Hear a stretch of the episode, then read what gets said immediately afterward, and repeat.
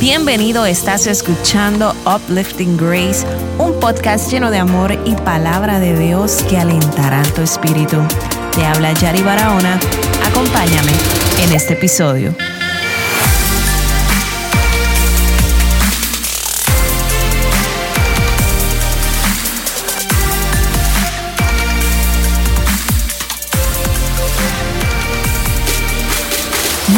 Linda, gracias por conectarse en el día de hoy aquí con nosotros en Uplifting Grace, el podcast.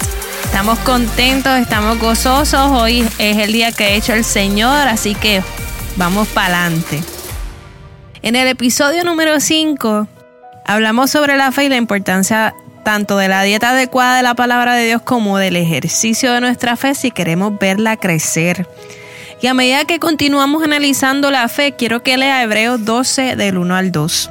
Por tanto, nosotros también, teniendo en derredor nuestro gran nube de testigos, despojémonos de todo peso y del pecado que nos asedia, y corramos con paciencia la carrera que tenemos por delante, puestos los ojos en Jesús, el autor y consumador de nuestra fe por el cual el gozo puesto delante de él soportó la cruz, menospreciando la vergüenza y se sentó a la diestra del trono de Dios.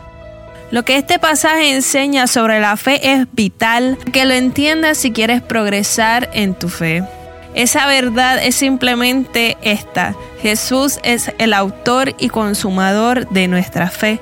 Él no solo es el autor, Él es el desarrollador de nuestra fe. ¿Recuerda la analogía del fisiculturista del episodio número 5? Bueno, si tu fe es como un fisiculturista, Jesús es tu entrenador de pesas. Muchas de las personas que se dedican seriamente al fisiculturismo tienen un entrenador profesional que trabaja con ellos para ser más efectivos en la construcción de su masa muscular para esculpir su cuerpo. Al igual que el entrenador de pesas profesional es para un fisiculturista, Jesús es tu entrenador de fe profesional. Nadie sabe más acerca de la fe que Jesús. Si quieres aprender sobre la fe, necesitas escuchar a Jesús. Necesitas seguir su guía sobre cómo edificar tu fe. A continuación te mostraré tres niveles de fe de los que habla Jesús. A través de este proceso oro para que descubras dónde estás y veas a dónde debes ir y qué debes seguir para que tu fe crezca. El primer de estos niveles se encuentra en Marcos 4:37 al 40.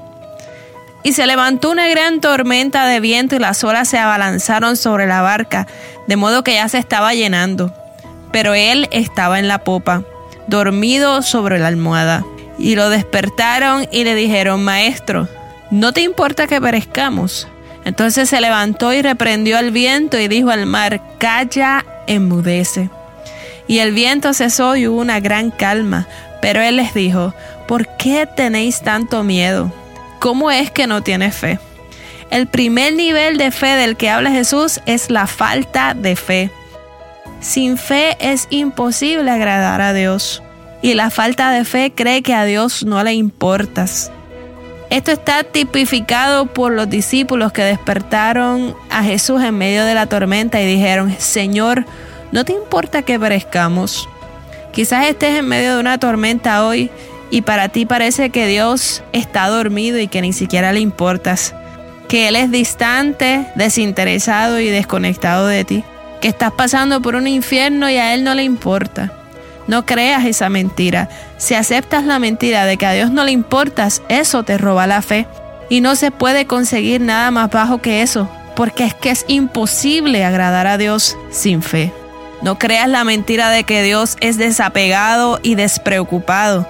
No pienses, si Dios se preocupara por mí, ¿por qué habría sucedido esto? ¿Por qué estoy pasando por esta tormenta? ¿Por qué está pasando esto en mi vida? Dios no se preocupa por mí, ni siquiera sabe mi nombre. Mi amigo, a Dios le importa. Él no va a dejar que perezca. Él se interesa hasta en los detalles más pequeños de tu vida. Y en primera de Pedro 5.7 dice que Él tiene cuidado de ti. Vamos a ver el segundo nivel de fe. Se encuentra en lo que dice Jesús en Mateo 6, 30 al 34. Y si Dios viste así la hierba del campo que hoy es y mañana se echa en el horno, ¿no hará mucho más a vosotros, hombres de poca fe?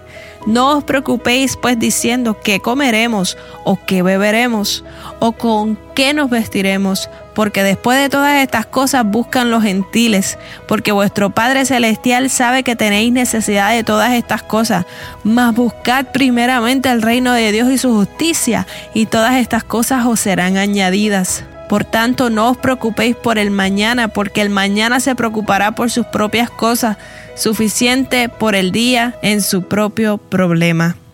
Este segundo nivel de fe es poca fe. Como vemos en este pasaje, la poca fe es una fe preocupada, preocupada por el mañana y ocupada con la carencia en lugar de estar ocupado con Dios. Mientras que las personas con poca fe creen que a Dios le importa, su enfoque es incorrecto.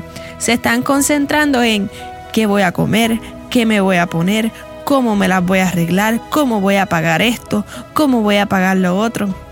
Ahora, todas esas cosas son legítimas y vuestro Padre sabe que tenéis necesidad de estas cosas. Entonces, en lugar de enfocarte en tu carencia y preocuparte por el mañana, empujando las nubes de mañana sobre el sol de hoy, deja que tu enfoque esté en Dios y su suficiencia, su cuidado y su abundante amor.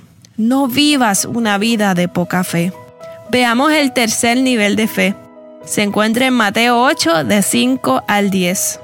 Cuando Jesús hubo entrado en Capernaum, se le acercó un centurión rogándole, diciendo, Señor, mi siervo yace en casa paralítico, terriblemente atormentado. Y Jesús le dijo, Iré y lo sanaré. Respondió el centurión y dijo, Señor, no soy digno de que entres bajo mi techo pero solo di una palabra y mi siervo sanará, porque yo también soy un hombre bajo autoridad que tengo soldados debajo de mí. Y a este le digo, ve y va, y al otro ven y viene. Y a mi siervo haz esto y lo hace. Al oírlo Jesús se maravilló y dijo a los que le seguían, de cierto os digo que no he hallado una fe tan grande ni aún en Israel. Vimos en los pasos anteriores que el primer nivel de fe es ninguna fe, el segundo es poca fe y ahora el tercero es mucha fe. La gran fe dice, Señor, tu palabra es suficiente. El centurión dijo, solo di una palabra. Entendió la autoridad de las palabras de Jesús. Él dijo, Jesús, todo lo que tienes que hacer es decirlo. Ni siquiera tienes que venir a mi casa, no tengo que ver nada. Tu palabra es toda la evidencia que necesito. Eso es lo que dice la gran fe. Señor, tu palabra es toda la evidencia que necesito. Las cosas no tienen que verse diferentes y no tengo que sentirme diferente. Tu palabra lo es todo. No necesito ningún otro tipo de confirmación. No importa lo que digan las circunstancias. Señor, tu palabra resuelve todo. Tu palabra es más que suficiente. Eso es una gran fe y eso es lo que deberíamos estar persiguiendo. Señor, en el día de hoy te pido que aumentes nuestra fe a medida que buscamos tu rostro, que seamos eficaces a la hora de aprender y meditar tu palabra, que atesoremos en nuestros corazones tu gran verdad, que desarrollemos una fe valiente, que entendamos que no importa cuán grande sea nuestra fe, sino que esté puesta en ti, Jesús amado. Que nuestra fe cambie nuestra mente y corazón en medio de las circunstancias difíciles y que podamos confiar y entender que sí te importamos y que sí estás por nosotros.